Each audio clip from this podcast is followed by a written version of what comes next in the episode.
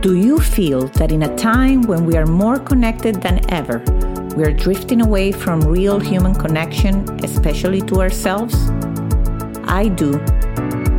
Hi, I'm Leticia Latino, and I want to invite you to join me and my very inspiring guests in exploring ways to reconnect to your essence, to your definite purpose, to what makes you tick. Are you ready?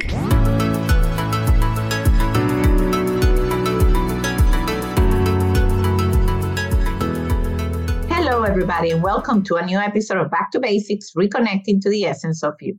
My guest today is Rabbi Pinchas Taylor. He's an American rabbi, a best-selling author and lecturer, and has spoken across the globe in a wide variety of venues. His books, Pillars of Faith and A Jewish Guide to the Mysterious, are great works of insight and scholarship into the spiritual realm.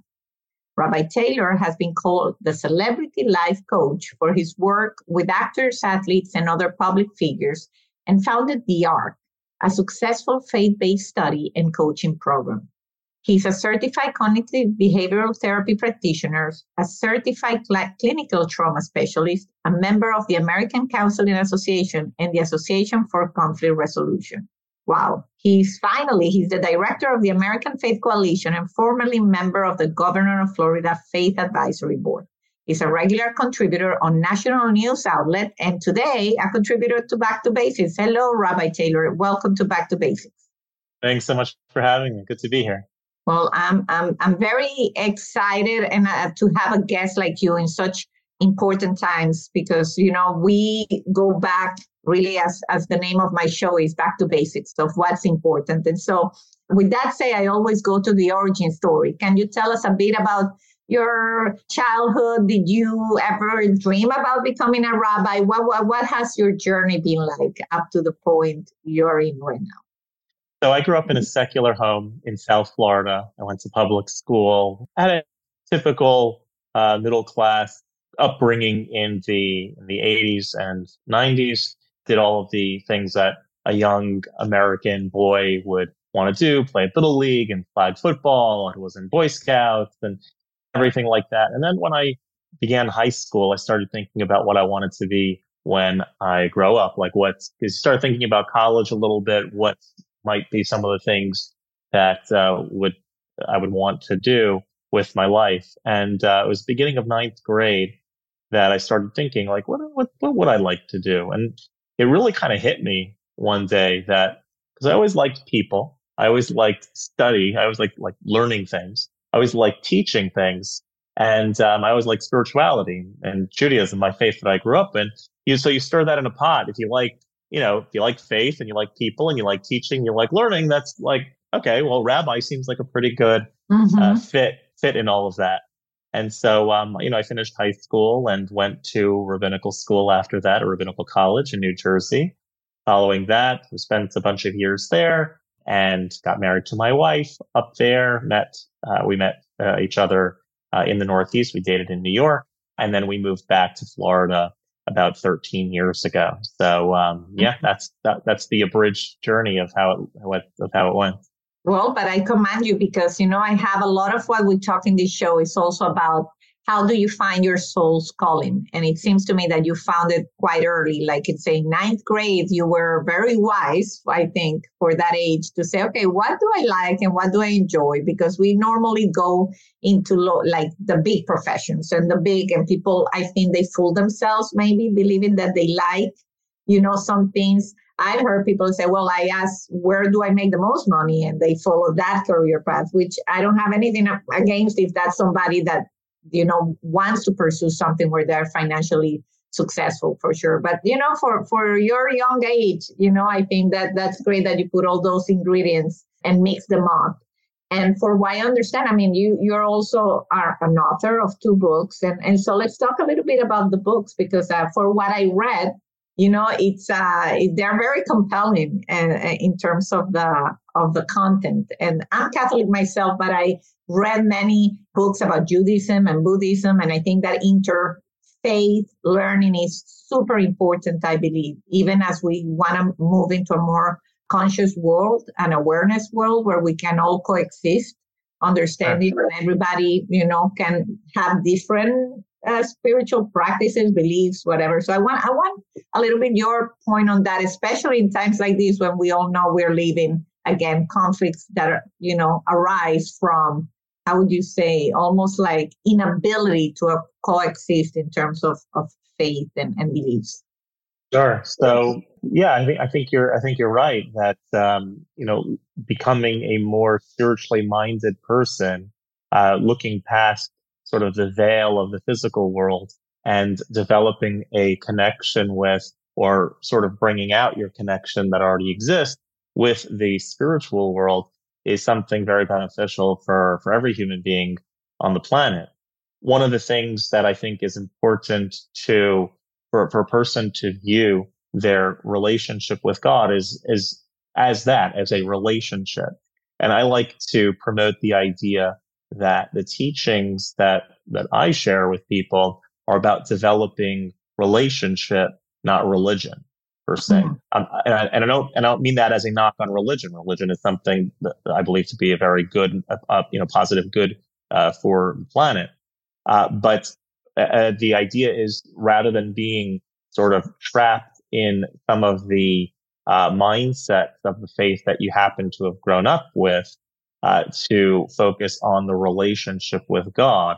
And one of the things that, as uh, you know, we talked about a little bit about my story. One of the things that was so intriguing to me about Judaism or or the or the Torah mindset, let's call it, was that Judaism doesn't seek converts. Many, many faith traditions, their goal is to make everybody like them. Like, you know, we're respectful of everybody, but if we, if we could, we want everyone to be just like us. We'd want everyone to accept the same doctrines and beliefs that we, that we have. And that's, and that's fine if that's, if that's your thing.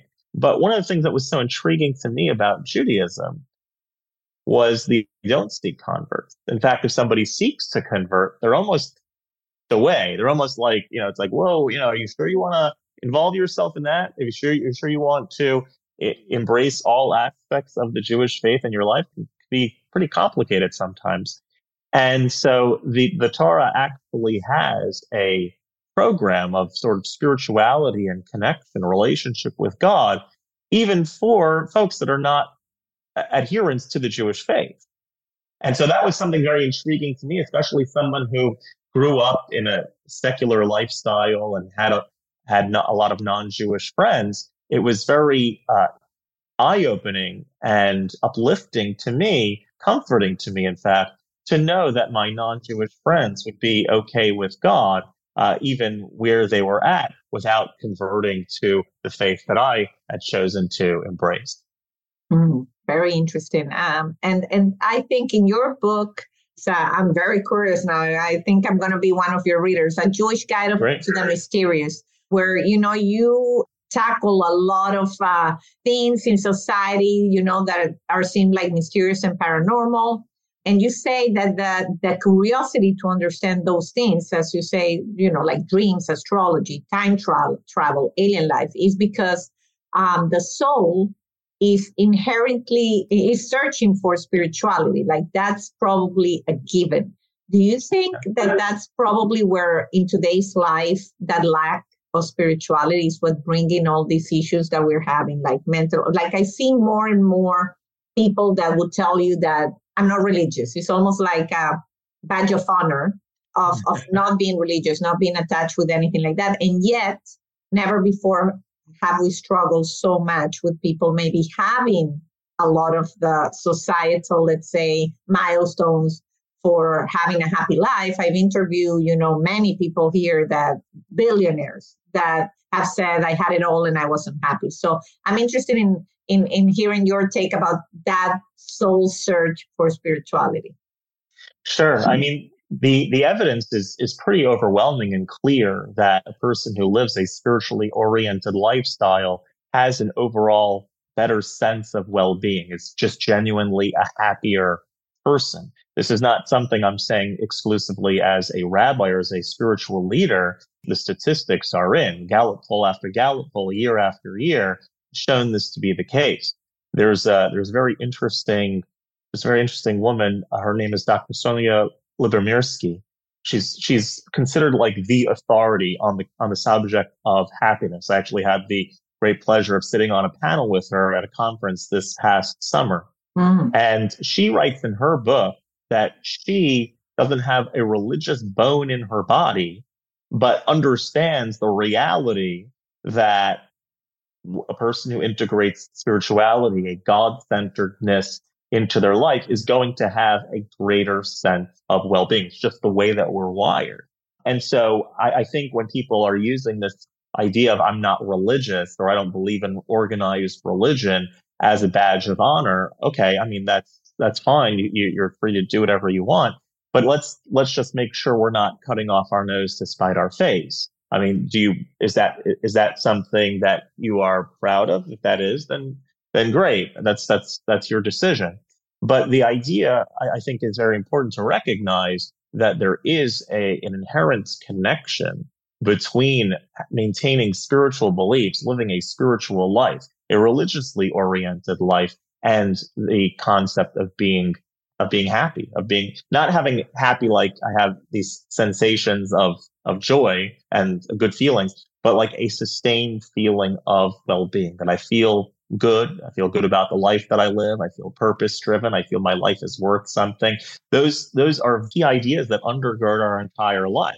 And we want to make sure that those are in line. So I think having a more spiritually oriented focus in our lives will be helpful for people's uh, will be helpful for people's overall well-being. And, and certainly, I think that as you see the decline of formalized uh, religion over the past few decades, that along with that, you're going to also automatically find as a result that there's going to be people who are less happy, feel less satisfied in life, look to their life as if it's purposeless, um, and struggle with those in those particular areas. I think there can be a healthy balance where a person doesn't have to maybe subscribe to all of the uh, dictates of the faith that they grew up in, all the rites and rituals, and have work on more of the relationship aspect of a relationship with God that that will uh, be that they can have the benefit of living a spiritually oriented life and finding purpose without some of the perceived setbacks or perceived obstacles that uh, their view of religion currently has.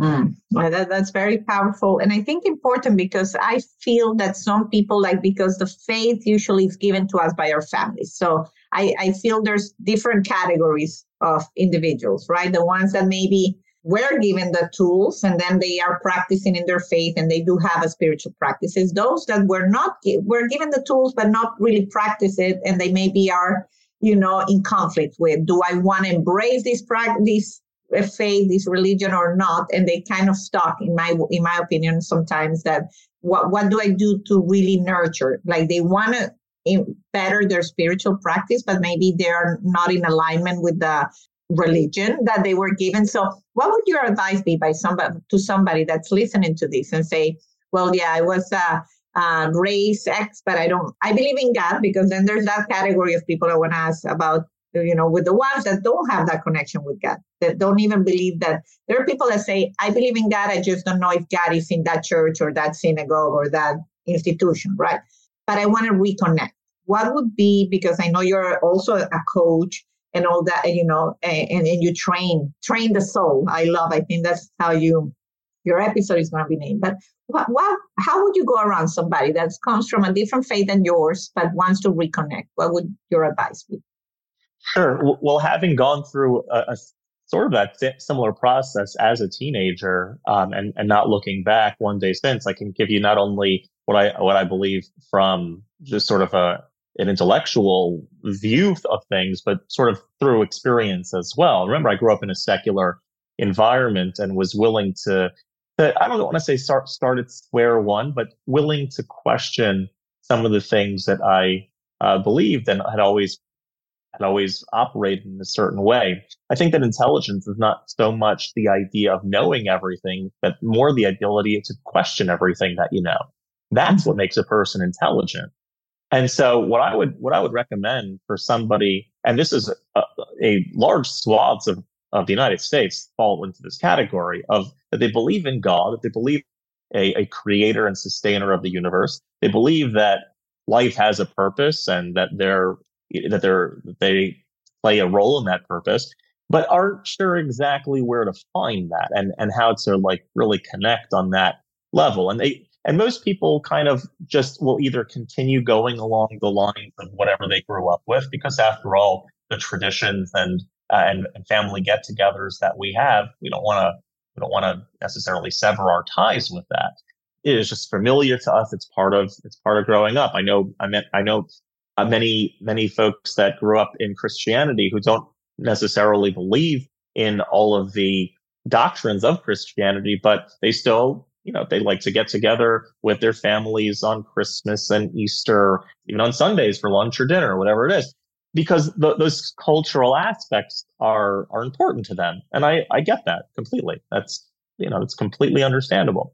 But as far as where we're nurturing our soul, far as where our spirituality and our connection is coming from, I've had many people from many different faith backgrounds seek to study from a Torah uh, perspective, from a Jewish perspective. Not that they want to convert to Judaism, not that that's that that's their path in life, not that I want them to convert to Judaism, but look towards what we're doing as more of a way to cultivate that relationship with God through the wisdom of the Hebrew Bible and scriptural tradition. Uh, many many folks from from Christian backgrounds or even Muslim backgrounds or other faith backgrounds recognize that Judaism uh, in particular for, for Christians and for Muslims, but in particular for Christians, because we live in a predominantly Christian country in the United States, recognize that their faith was born out of Judaism and want to sort of understand their own connection with God and their understanding of life and purpose through the lens of what their faith was originally based on, which is the mm-hmm. Hebrew Bible and scriptural tradition. So I, I, would say for a person perhaps to be open to to, to learning new things, and um, certainly from a Torah vantage point, a Jewish vantage point, can certainly help uh, anyone who would want to uh, partake in that to be a part of. Awesome, and we'll talk about the art, but then let's put because we lump a lot of people. Let let's talk about the category when you are faced as a rabbi with somebody say, I just don't believe in God. Uh, like that, that is not even like a pure atheist where, where there's not even that window of opportunity to say, well, have you considered how we were created? Is somebody that's simply not engaging with that is, is, uh, is like live and let live kind of thing where, or, or there, or how can they even access, uh, the soul wisdom, so to speak? Sure. So oftentimes oftentimes if a person is honest with themselves many times the reason that a person says that they don't believe in god isn't because they've studied all the wisdom of world philosophy and, and, and religiosity all, all of these theological uh, depth into the world and have rejected it it's usually uh, quite the opposite. It's usually just they don't have any background in any sort of spirituality. Uh, in the Jewish community, they were sort of forced to go to Hebrew school by their parents, and after they had their bar bat mitzvah, they kind of left everything on the wayside and and continue their life with an 11 year old's understanding of religion, God, and uh, all faith matters. I, I, would imagine that a similar phenomenon exists in the Christian world as well, where your parents sort of sent you to uh, to CCD or to other religious training institutions because that's what you that's what you do. And you want to educate your kids and in the faith that you believe in. I understand, but usually what happens with some sort of rite of passage ritual, whether we're talking about bar bat mitzvah or in, in other faiths called by different names, uh, after that milestone has been completed, then all of a sudden it's like, okay, well, done with that. Mm-hmm. And you can, and you continue living your life in your 30s, your 40s, your 50s, all the way up with an 11 year old understanding of your faith. And so you say, well, I don't believe in God, or we, we can never believe in God, or I'm agnostic, or, you know, different titles and different ideas, uh, for that you choose for various reasons. But a lot of times it's just because the person never really, never really explored, never really had the opportunity to to understand why is it that these people that consider themselves quote unquote religious, why are these God believers? Why do they believe in God? you know, I, I a Jewish person, and I say he, he grew up in a in a Jew, Jewish family and uh, falls into this category. Didn't didn't really um, continue on all that much after his bar mitzvah. Now he's in his fifties, and he said that he read my book, Pillars of Faith, and he finally understand. He said for the first time in his life, he, he didn't become super religious overnight or whatever, but after reading the book, he at least understood why it is that those who are religious believe what they believe. In other words, mm-hmm. it, it, puts it put the sort of reasoning with it's called a reasonable approach to to Torah, a, regional, a reasonable approach to Judaism. He at least understood why, why those who believed why they believed, and it sort of presents the ideas and arguments uh, why it would make sense to believe in God and why it makes sense to believe that God revealed himself in the sense of revealed his will of what he wants from human beings. And all of these sort of basic tenets of the Jewish faith, why, why that would be the thing that would be believed. And so that's what I would challenge someone who is an atheist to, to, to consider. Perhaps, perhaps your understanding is minimal and to maybe explore, maybe find a local uh, synagogue or a local religious institution that is open to people who are finding their faith later in life or want to rediscover their faith later in life. There, there are plenty out there. Uh, I can certainly even help you find some in your own area. But if that's the idea, then even somebody who didn't grow up, subscribe to religious beliefs, they may be in for a fun surprise, an interesting surprise, and a meaningful surprise in their lives when they find out there's a lot more to God, faith, religion, whatever, uh, spirituality than they had previously considered. Mm, great advice. And, and and if anything, I mean, I will have the your YouTube channel on the show notes, but uh, I would I would encourage my listeners to check it out because I saw some of the videos and they are you know very quick and short and sweet. And uh, so let's, uh, for example, Rabbi Taylor has produced uh, short videos on what's the soul in two minutes. You know, if you can give us that pitch on on here, I would love it. Sure. So I mean, like the term soul is thrown around quite a bit. The way that we may want to think about it, sort of uh, an easy way to to recognize what is it when we say soul. It sounds so mysterious, so ethereal. What would be the way in which we could sort of get a grasp? So what I would recommend is that all those that are watching just do a, a little experiment with me. And if you close your eyes and you think to yourself about, imagine yourself looking back at yourself in the mirror. But rather than your current self looking back at you, I want you to picture just for a moment your 15 year old self looking back at you. You may look very different right now uh, than you did when you were 15. When you were 15, you may have had pimples. You may have had braces on your teeth. There are all sorts of physical distinctions that you look very different than who you are now. Question is, which one of those is the real me? And if you backtrack another five years to your 10 year old self, or even back 10 years to your five year old self, you're going to see again a very different image than even your 15 year old self. I've been in, I've been in some people's homes where, you know, the mother has uh, pictures of their children at various stages in life, like going up the staircase. So at the bottom is, you know, the birth picture and uh, the, the, next picture is the preschool graduation picture. And then a uh, bar bat mitzvah picture and then a high school graduation picture and a college graduation, a wedding picture. And if you didn't know any better, you saw those 10 pictures of the same person, you might think that that's 10 different people. But the, the, it's really the same person, but we look different at every stage of our lives. And 20 years from now, we're going to look different as well. Question is, which one of those is the real me? Physically, we're constantly changing. And you could take it even a step further, by the way, that many of the cells in our body die and replenish themselves over the course of several years.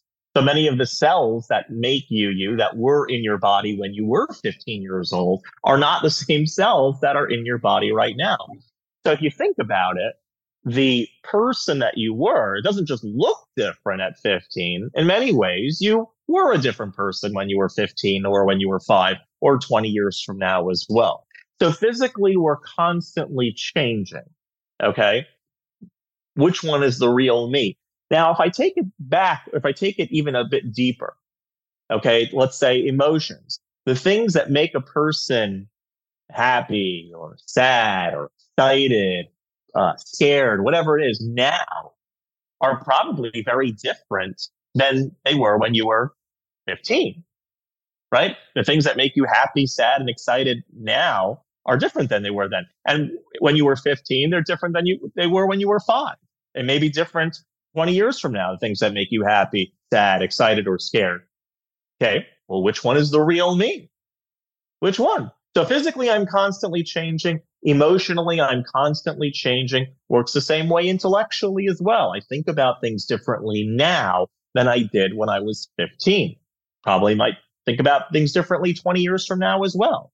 So my physical appearance is constantly changing. My emotional self constantly changing. Intellectually constantly changing. Which one of those along the way is the real me? How do I even know when I'm looking in the mirror that it's me looking back at me?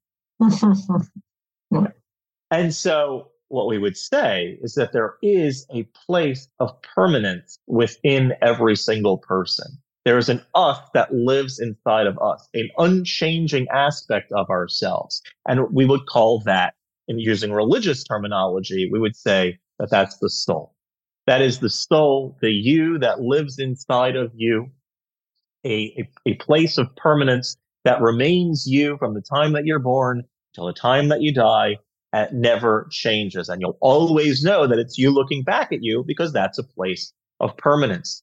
Now, what's interesting, just to kind of piggyback on this idea, what's interesting is that the soul, being a thing of permanence, only wants things that are of the soul and of, that have permanent value to them, have permanent pleasure attached to it. So what I mean by that is that all the pleasures that we usually chase after, much like the body, are fleeting pleasures. So a hmm. person eats a hamburger, uh, five minutes later, the enjoyment of that hamburger is over. Uh, same thing with a car or whatever it is. That dream car that you always wanted your entire life, when you finally get it, it's exciting for a week, two weeks, a month, you know, maybe a little mm-hmm. longer, maybe a little less, maybe a little more. But after that, it's just a car. And all, likewise, all of the physical pleasures that we have in our life are like the physical aspect of ourselves. They're very limited, they're fleeting, they're changing. And so what my soul wants what the permanent spot in my, in me wants are things that have lasting value, permanent value. In fact, when you do a good deed for another person, that is something that no one can ever take away. You'll always have done that thing. And the experience that you got and the impact that you left will always be. So things like spiritual connection, love, relationships, good deeds, that is something that transcends ourself. But true love is something that never goes away either. You, you can still love someone who has passed away because the love doesn't go anywhere. That soul connection that you shared never goes anywhere. And mm. so things of the spirit is what brings the soul to a place of joy. And so as many fleeting experiences, fleeting sensations of joy as you try to pursue from the physical world, you're not going to have that when it comes. It's, it's not going to impact you in a deep way to have a sense of happiness or well-being. You're going to have, again, fleeting sensations of happiness, but that overall sense of happiness, a sense of well-being, a sense of just joy and, and, and satisfaction with your life, you're not going to have that unless a person has a spiritual connection, is in touch with their soul and the needs of their soul. Mm, beautiful explanation. Thank you for that. Uh, amazing. So no wonder you created this program called The Ark. So as uh, you know, just uh, as we finish, I definitely want you to highlight it because that's a faith-based program and and and where you also coach. So tell us a little bit about uh, The Ark. Sure. So the ARK the ARK program was started about six years ago, and the goal of the ARK program is to help people either begin or enhance their relationship with God. It's plain, plain and simple. It's obviously through the lens of the Hebrew Bible and scriptural tradition. But the goal is to help people understand and embrace their relationship with God, no matter what their faith background is. I was shocked over the years since I'm 15, uh, seeing how many people so eagerly want to enhance their relationship and understanding and connection with God in that way. And how much, how many people there are that, that appreciate the spiritual contributions of Judaism and want to further understand their, their self and their mission through the lens of the Jewish faith without converting and without all of the, the sort of rituals involved, but the wisdom, the understanding of what the Jewish faith has added to this world is, is, is beyond, uh, is beyond repetition.